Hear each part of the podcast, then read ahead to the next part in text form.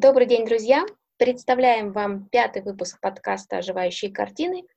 Вести мы его сегодня будем вдвоем. Меня зовут Марина Балашова, а моего собеседника зовут Михаил Максимов. Миша, добрый день. Добрый вечер, день, утро. Добрый день, друзья. от того, где вы сейчас находитесь. Миш, скажи, пожалуйста, по какой картине мы будем сегодня путешествовать? Ну, я тут навел справки и выяснил, что Генриха Семирадского уже обсуждали. Вот у меня а еще ты хотел одна... Семирадского? Я выбрал картину Семирадского, да. Фрина на празднике Посейдона.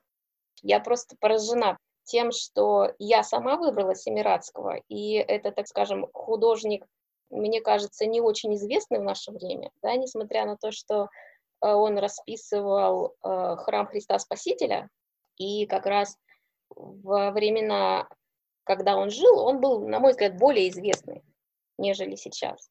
Поэтому, да, я удивлена твоему выбору. Понимаешь, выбор был большой, но надо было выбрать Семирадского. А расскажи, почему ты выбрал Семирадского? Да, на самом деле, ну вот дело в том, что я э, сразу же признаюсь, что не так, э, скажем так, я смотрю картины не с точки зрения биографии авторов, хотя в отличие от музыки той же самой, которую я люблю слушать, ознакомливаясь параллельно с биографией и особенностями исполнителей и сочинителей. В случае с картинами наоборот. И в этом, случае, в этом плане, ну, Семирадский действительно выставлена эта картина в Русском музее, и, в общем-то, там я ее и увидел. И тут вопрос исключительно восприятия того, что представлено. Ну, во-первых, поражает э, масштаб. Ну, то есть, когда ты это видишь вживую в музее, это, это потрясающе. И первое, что ну, поражает, это, во-первых, масштаб картины, но это не главное. А зацепила она меня в первую очередь э, с точки зрения э, красок и с точки зрения такой свежести, которую она передает. То есть, когда я посмотрел на эту картину, мне сразу же показалось, что на меня как бы условно дует вот этот вот морской ветер, и вот именно этим картина меня крайне восхитила. Ну, то есть настолько она как-то вроде бы ничего, ну, да, даже, скажем так, здесь же сюжет, видно, что он на самом деле больше сфокусирован на вот этой процессии, а море как бы слева. Но вот ты в первую очередь что чувствуешь, это море. Учитывая, что я вообще очень большой любитель таких вот э, средиземноморских пейзажей и чего-то такого вот морского, южного, теплого, вот я считаю, что это прям в максимальной степени передает те ощущения, которые я испытываю, допустим, будучи там, ну, посещая в свое время, допустим, Кипр. Вот. Это вот основ, основная причина, по которой я ее выбрал. Здорово. Давай э, сориентируемся на том, что здесь изображено. Да, если размышлять в контексте там какого-то построения картины, да, как если с точки зрения искусствоведов, наверное, надо обратить внимание на то, что вот э, процессия, она, масштаб ее очень четко обозначен.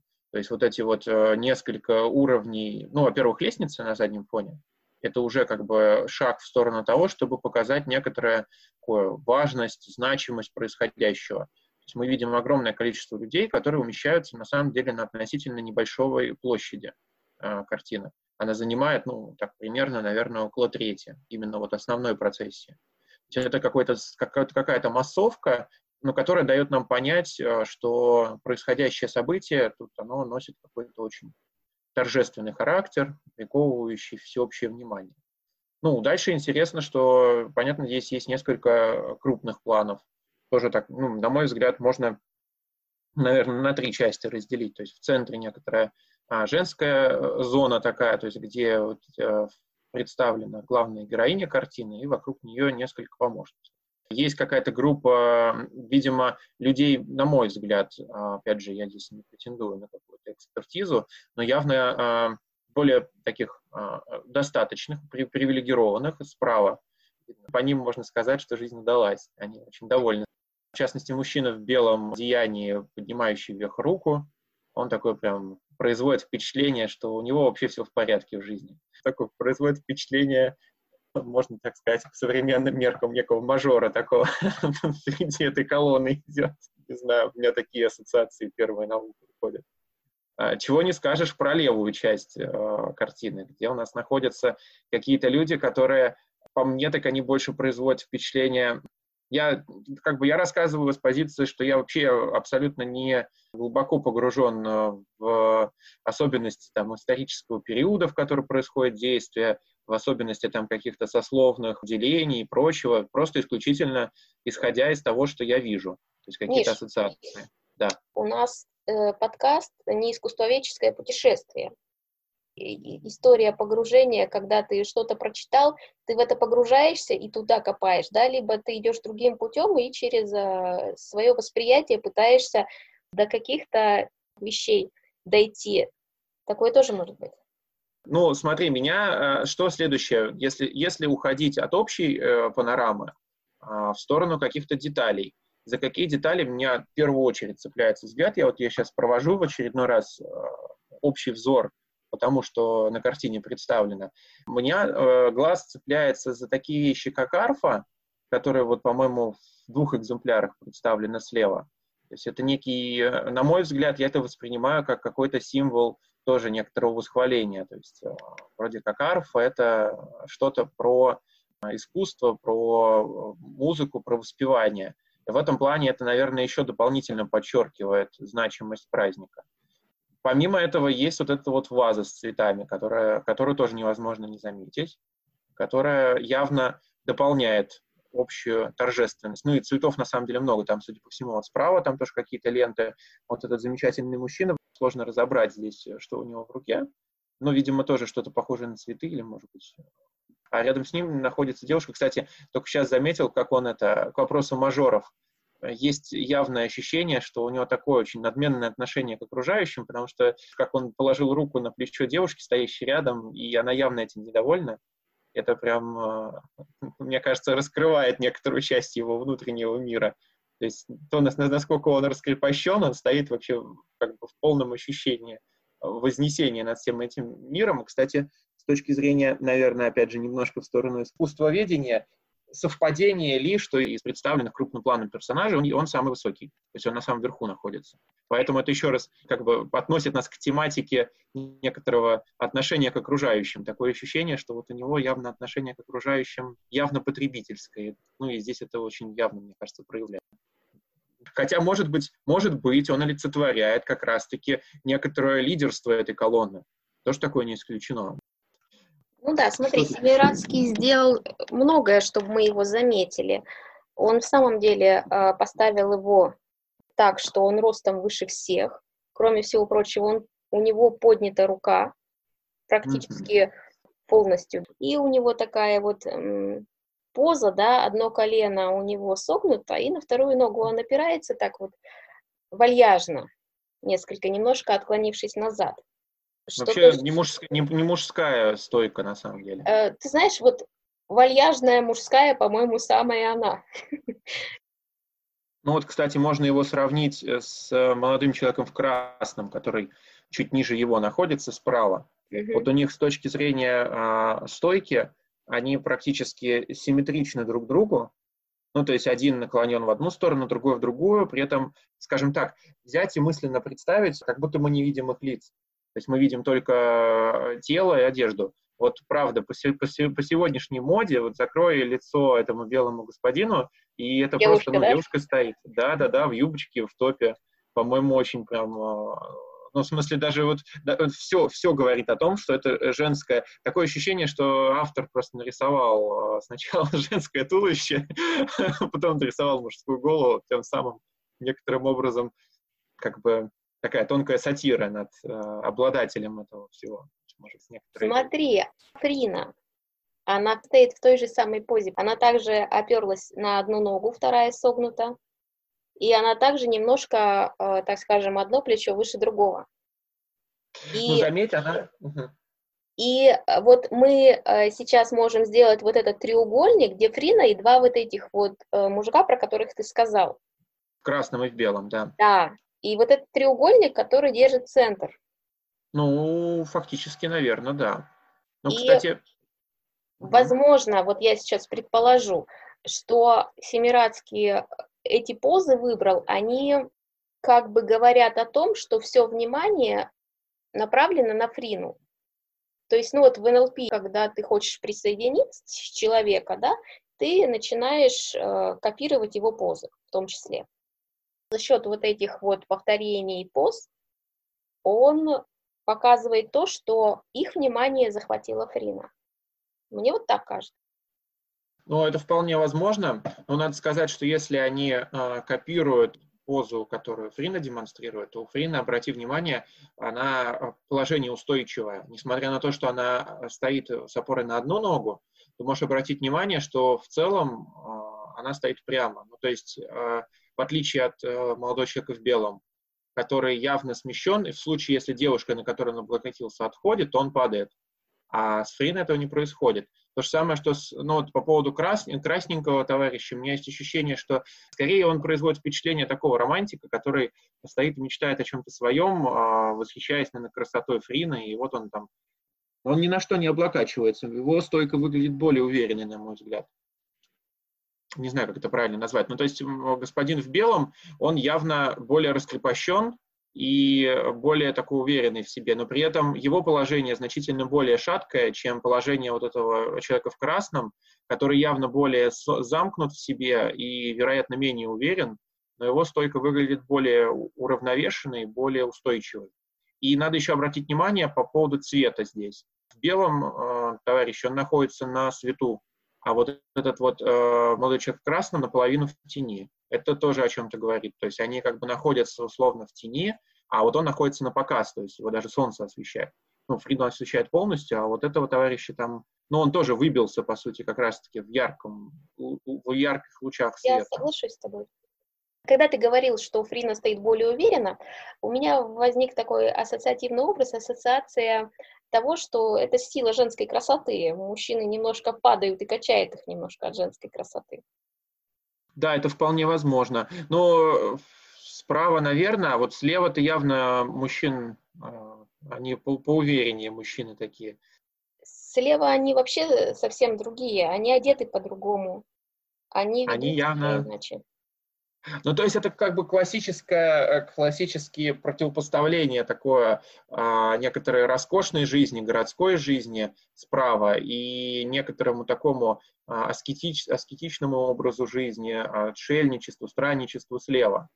Совпадение ли, что справа мы видим но вот обрати внимание, что справа люди производят впечатление некоторых таких, э, ну, условно, более богатых, городских представителей. Слева люди явно беднее, но при этом эти, вот там, допустим, шкатулка с драгоценностями, она находится слева. Слева внизу девочка несет явно сундук, в котором а, какие-то драгоценности скрываются. На погрузку куда-то вниз уходит. Слева внизу, там девочка маленькая. В левой нижней части картины.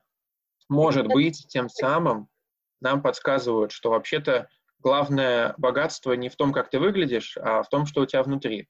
И это классическая отсылка к тому, что вот э, люди, которые внешне выглядят куда э, менее состоявшимися, хотя они вон все с бородой, они вроде явно даже опытнее.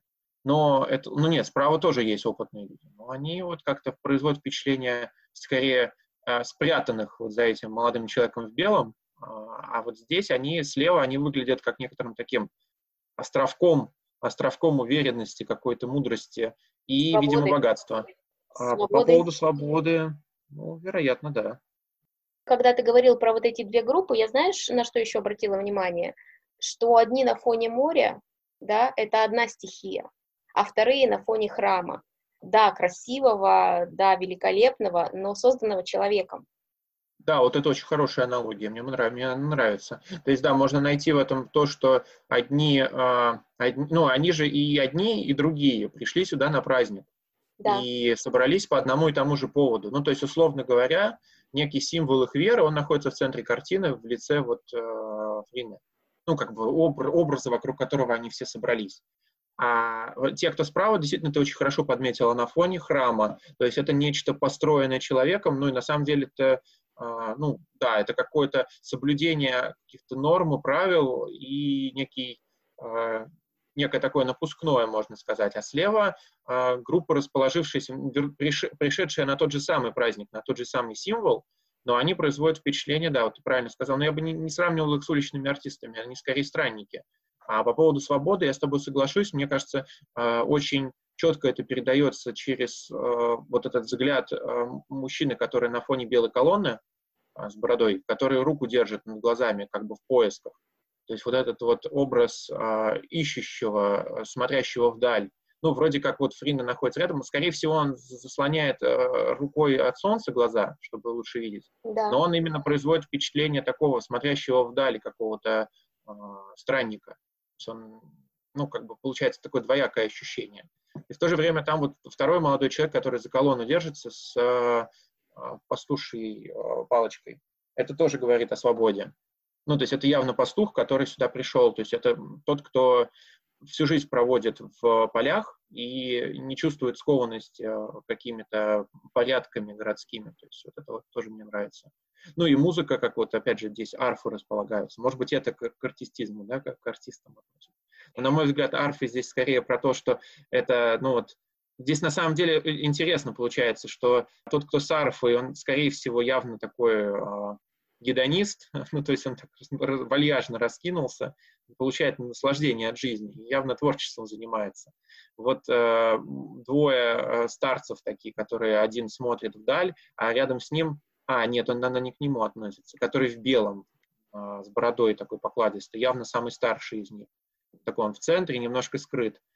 То есть они тоже явно производят впечатление каких-то вот пришедших, э, явно не живущих в этом городе, а откуда-то там с окраины пришедших. Я знаю, что еще хочу сказать по поводу свободы и по поводу отличия вот этой группы людей от горожан, да, условно вот так, если мы их назовем, э, посмотри э, плотность, да, если люди справа, горожане, они стоят один к одному, плечо к плечу, и они практически все стоят, да, там вот девушка внизу присела, э, то здесь очень вариативно расположены герои в левой части. Кто полулежит, полусидит, кто сидит, кто стоит, кто в одной позе, кто в другой. И каждый из них в любой момент времени может встать и уйти, никого не потревожив. И вот э, это расположение мне тоже говорит о свободе, о том, что они люди свободные, э, даже в плане не то, что свободные, вот, вот я свободен, да, а в плане свободы перемещения, и вот когда ты сказал слово «странники», вот как раз, да, к слову «странники», вот именно эта свобода для меня относится. Ну, еще интересно по поводу, э, по поводу странников, ну, это по поводу их нахождения. Вот э, интересно то, что мне, мне нравится, как проходит линия движения, как ее показывает э, автор.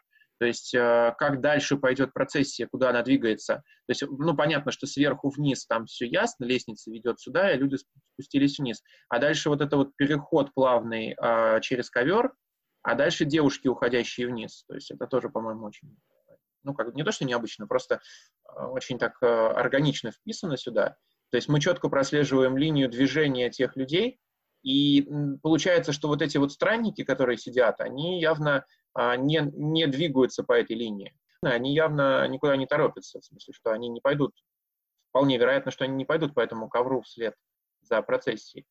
Они, они будут либо наблюдать здесь, а могут, могут остаться здесь, сторону. могут пойти. Да, да, да. Э, слушай, а что ты можешь сказать по поводу Фрины? То есть она главный персонаж, но мы с тобой увлеклись вот как раз ее окружением, причем дальним. Мне кажется, вполне себе классическая история, да, там в окружении девушек, э, которые ее, значит, готовят, видимо, к какому-то обряду.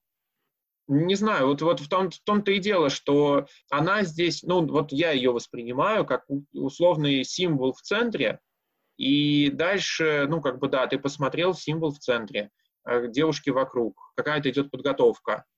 Но все остальное, оно вот именно в том-то и дело, что здесь, ну, как бы, несмотря на то, что вроде бы она главная героиня, но при этом э, она растворяется на фоне всего остального пейзажа. То есть нету такого, что она, она в центре, и ты только смотришь на центральную экспозицию. Все растворено условно. А вот как тебе кажется, почему э, мы не задерживаем на, на ней взгляд? Несмотря на то, что вроде как, да, она и в центре, она и обнажена, и вокруг нее тоже э, динамика определенная, да. Вообще, как тебе кажется, вот взгляд идет, когда ты увидел первый раз картину, где останавливается твое внимание, да, где, где, где ты первый раз остановился, и как дальше пошло твое внимание? Картине. Ну, смотри, движение, как бы, э, первое, ты все равно фокусируешься, да, на девушке, на Фрине. Дальше у тебя э, идет, ну вот я как э, воспринимаю, у меня идет движение справа, э, с верхнего правого угла в левый нижний, именно так, как я думаю, что и задумано было. Ну то есть у тебя проходит некоторая э, вот эта вот попытка, ну то есть первое, куда ты переводишь взгляд после этого, это вот на группу справа, где их больше явно, а потом на людей слева и дальше море. Как ты думаешь, автор намеренно вот э, сделал такую задумку, что ты останавливаешься вот на этой левой группе людей на фоне моря? Складывается ощущение, что левая часть, она даже более насыщенная. Да-да-да, она более насыщенная. И за счет этого это тоже является... Ну, эта яркость достигается в том числе из-за того, что справа вот у нас тень, такая темная часть. Это вот начинается с этой тени, некая размытость фигур на заднем плане, большое количество размытых фигур. И дальше вот эта яркая фокусировка слева. Поэтому ты хочешь не хочешь, но а, постепенно твой взгляд все равно скатывается в часть э, левую, ну то есть центральная и левая часть. Потому что здесь все, все сделано для того, чтобы твой взгляд сфокусирован был именно здесь. Правда, сочность красок, она в левом углу. И про тень, вот то, что ты сказал, мне понравилось. И еще я обратила внимание на то, что яркие цвета, красные, фрагменты желтого, зеленоватого, они есть в правой части, но они в тени. А в левой части герои не в таких ярких одеждах находятся, но освещенные солнцем они смотрятся сочнее, и здесь возникает такая, знаешь, ассоциация люди солнца и люди тени, да, ты светлый или темный. Еще я хотела сказать про Фрину, что она как центр э, некой красоты, потому что Фрина, она была музой для многих скульпторов. Она была не просто музой, она была эталоном красоты. И э, если я ее воспринимаю как эталон красоты, который находится в центре, то у меня возникает ассоциация того, что э, красота, она, во-первых, доступна всем, да, вне зависимости от положения. Во-вторых, она, может быть, спасет мир, да, и в-третьих, это то, а, что привлекает каждого, получается. И в то же ну время... да, красота как символ, да. И, и в то же время каждый является частью этой красоты, да, потому что свет от нее, он идет как в одну, так и в другую сторону. Слушай, мне кажется, нам не хватает истории э, самого праздника, и что здесь делает Фрина, и почему она центр внимания. Мне кажется, очень важно э, найти эту информацию, и мне кажется, тогда у нас файлы сложатся. Давай посмотрим. Надо признать, что я вот говорю, что большинство вещей, так или иначе нами проговоренных, она на самом деле немножечко, как мне кажется, с некоторыми мнениями критиков расходится, что, в общем-то, не является, на мой взгляд, проблемой. Судя по тому, как трактуют это искусствоведы и критики, обозначают, в общем-то, некоторую вымышленную легенду, которая, в общем, есть основания предполагать, что не было, ну, это не историческая сцена, то есть это вымышленная некоторая история. И предполагается, что вот как раз здесь Фрина пытается, так сказать, э, взять на себя себя образ Афродиты и поконкурировать с ней, то есть э, сказать, что она лучше, краше. И все указывает на то, что она как раз и хочет спуститься к морю, потому что Афродита родилась из пены морской, она хочет как бы превзойти ее в красоте. И, собственно, собравшиеся здесь люди по задумке автора, судя по всему, по крайней мере, так, так э, большинство источников указывают, что э, она здесь, в общем-то, как некоторый такой венец красоты, образ красоты, просто высшая степень, а все остальные ею восторгаются. Я еще читала о том, что в Древней Греции все жители, они были участником празднества, то есть они праздник делали для богов. И если смотреть с этой точки зрения, что она не вызов богам делает, а просто играет определенную роль, ну, в свете того, что она была идеалом красоты. Мне вот эта версия, например, ближе и, и приятнее. Я знаю, что еще хотела сказать. Ты обратил внимание на вот этого мальчика Купидона, которому крылышки, там одно крылышко делали, да, и вот э, сейчас второе делают. Э, вообще Купидон — это сын Афродиты. То есть он тоже а, принимает участие в этом действии. Uh-huh. Вот, то есть именно по Купидону еще можно было догадаться, что она роль Афродиты играет, да? Но это вот уже ты когда потом уже узнал это все, тебе это кажется, что в принципе просто, ну как обычно. Слушай, я еще хотела сказать, э, как Семирадский сам отзывался об этой картине.